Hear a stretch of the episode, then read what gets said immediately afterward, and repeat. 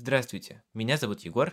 А меня зовут Алена. Это подкаст «Книга за книгой», созданный совместно с детской библиотекой МЦБС имени Лермонтова. Мы читаем книги, делимся впечатлениями и надеемся заинтересовать в этом и вас. И сегодня мы подготовили для вас две книжки. Сегодня я рассказываю Егору о книге «Механическое сердце» Питера Банзела. А я расскажу о книге Фриды Нильсон «Хедвиг совершенно не виновата». Книга за книгой. Эта книга имеет и приключенческие, и детективные элементы. Действие происходит в вымышленном мире викторианской эпохи с вкраплениями стимпанка. Книга рассказывает о злоключениях даже не приключениях девочки, подростка. Ее отец гениальный изобретатель, э, и он единственный, кому удается делать таких механоидов, у которых есть э, душа, и там они способны на сопереживание. Ну и начинается книга с того, что происходит э, незаконный захват судна отца этой девочки, Джона Хартмана. И в последний момент э, изобретатель успевает отправить своего механоида Лиса э, с письмом к своей дочери, э, в общем, чтобы она там держала тайну в секрете, и, в общем, чтобы она не попала в беду. Это просто книга открывается с катастрофы. А так, э, хронологически, если рассказывать, то вот 7 лет назад, до событий книги, произошла авария, э, в их там механический экипаж э, врезалась другой, и погибает ее мать, вот, а она там тяжело ранена, и ее спасает отец. И отец делает много механоидов, чтобы они за ней присматривали, но при этом нанимает ей еще и гувернанток э, женщин, но они долго не задерживаются. Вот, и он, в принципе, отдаляется от нее после катастрофы, и там много путешествует и занимается своими изобретениями. И, собственно, на момент э, того, что происходит в книге. Она учится в школе, где-то далеко в какой-то глубинке, ну, типа, школа хороших манер. Она вся такая себе бунтарка, там хочет быть пираткой, читает книжки там про замечательных героев. Вот, естественно, это запрещенка в школе. Ее постоянно наказывают. Вот, и в их доме живет э, пять, кажется, механоидов. Ну, в общем, там есть кухарка, которая как бы как мать для нее, то есть у них теплые отношения, и там она не заботится. То есть я бы не сказала, что это искусственный интеллект, то есть э, они так описаны, как будто они реально люди. То есть вот у них как бы ну, вот это вот есть эфемерная душа, человечность у них есть, и они, у них есть эмпатия. Те механоиды, которые массово производятся, они выполняют э, не то чтобы простые, обычные функции, то есть они тяжелую работу, сферу услуг. То есть они там водители, э, там, не знаю, повара, э, официанты, то есть вот э, они обслуживают людей, но как бы никакого чувств к ним не испытывают. Ну и, в общем, сюжет закручивается, когда к Лили в школу приезжает ее нынешняя гувернантка и говорит о том, что вот ее отец пропал, и то, что теперь она официальный ее опекун, и она будет заниматься всем домом, всем заведовать, и они едут домой, потому что, типа, э, средств нету, чтобы держать ее в школе или что-то такое. Ну, в общем, под каким-то таким тупым предлогом они возвращаются домой.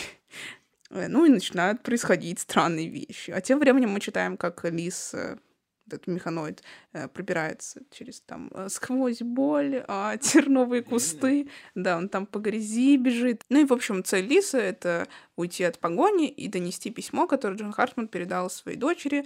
По счастливому стечению обстоятельств они оказываются недалеко от той э, деревни, где они купили дом вот после трагедии, чтобы скрыться от людских глаз. Параллельно Лили садится собственно, на этот какой-то аэроплан, диджабль, чтобы э, полететь домой с этой гувернанткой, и там у них купе какой-то подозрительный человек садится. Э, ну и читатель из его описания понимает, что, кажется, это был тот человек, который находился на борту э, пиратского корабля, так скажем. Потому что и там, и там упоминается трость с черепом. А механоиды работают так, что их нужно постоянно заводить. Элемент э, стимпанковости, потому что стимпанк же основан на вот этой всей правовой эстетике и механизмах э, конца 19 получается, века. Вот эта вот вся эстетика, типа, будущее будет светлое, и все машины и человек друзья. Но при этом э, машина не выживет без человека. И это важная оговорка, да? Да. Собственно, Это и происходит, когда Алису удается спастись от э, погони. Э, у него заканчивается завод, и, ну, слава богу, он успевает спрятаться в, каком-то внутреннем дворе. Вот, и у него кончается заряд, и он, собственно, засыпает в безопасности. И потом на сцену выходит э, следующий э, главный персонаж, второй главный персонаж, э, мальчик Роберт, который сын э, часовщика, который, собственно, работает вот э, в том же городке, где живет, э, где живут Хартманы. Он становится тоже втянутым в эту всю историю, потому что, так как он хочет спасти Лиса, э, и он увлекается, в принципе, тоже механизмами, потому что его, ну, как бы он подмастерье у своего отца так как он уже вляпался в эту историю, то его тоже начинают преследовать эти же люди. И, в общем, он э, берет лиса, несет его в лавку к своему отцу, но они его ремонтируют, но как бы нету точной уверенности, что удастся, потому что, опять же, там э, сложная система, особенно у таких механоидов, что там приживутся ли новые детали, вот это вот все. Просто когда еще лис э, бежал и прятался, он увидел это из окна, э, собственно, как он его нашел что он видел, в какую сторону он побежал, и он видел, что он как бы хромает, и он удивился еще, что типа ничего себе, типа прям как типа человечно, что он как бы а, от боли там что-то оглядывается.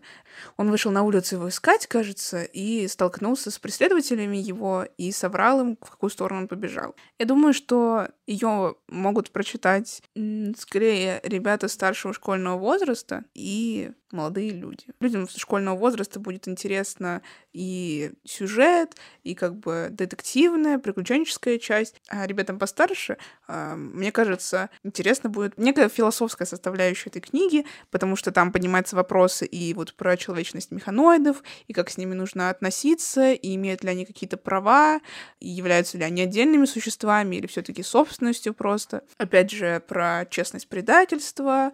Тут поднимается вопрос еще также, как дети живут с фактом того, что их родители трагически погибли как-то. Поэтому мне кажется, что это будет интересно э, людям постарше прочитать.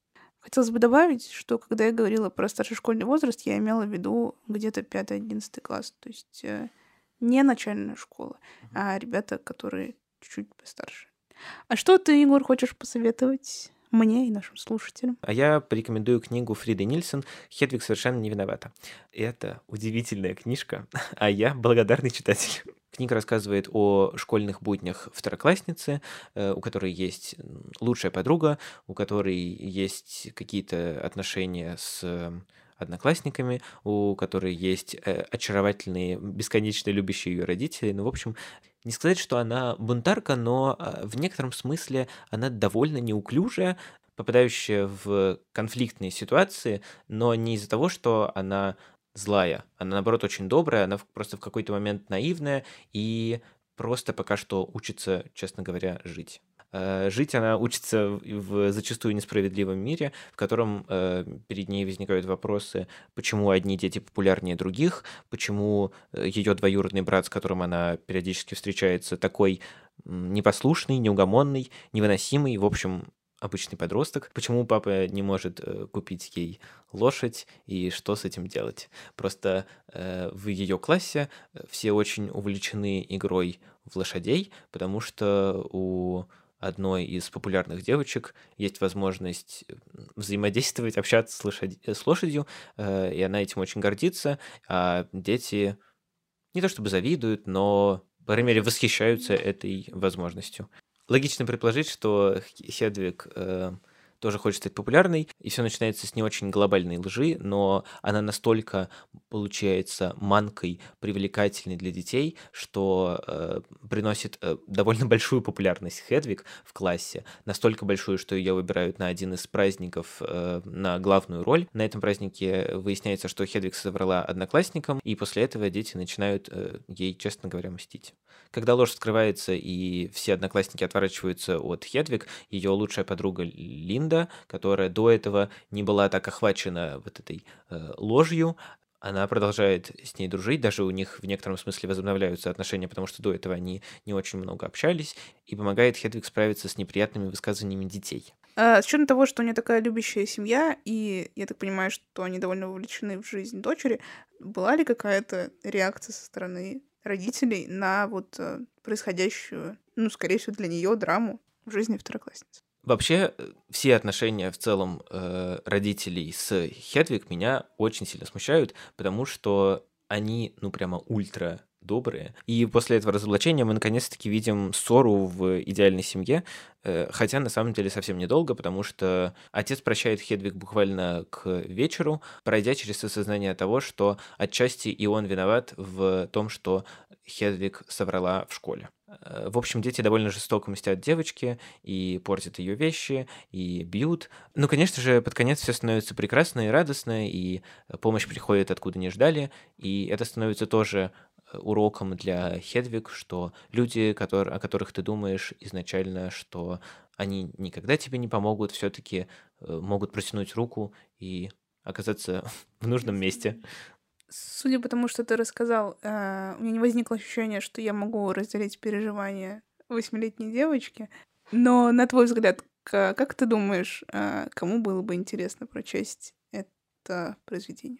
Э, в моем воображении рисуется идиллическая картина того, как старший брат или родители читают это какому-нибудь ребенку дошкольного или младшего школьного возраста, потому что мне кажется, что это будет интересно для ребенка как то, с чем он может столкнуться в скором времени, или то, с чем сталкивается он или его окружение. Э, в этой книге довольно много ситуаций, обсуждение которых с родителями может помочь ребенку. Книга про умение просить прощения, трудности второклассника и доброе отношение к людям. Желаем приятного прочтения. Мы поставим эту книгу на полку и потянемся за следующей. Это был подкаст «Книга за книгой». До свидания. До свидания.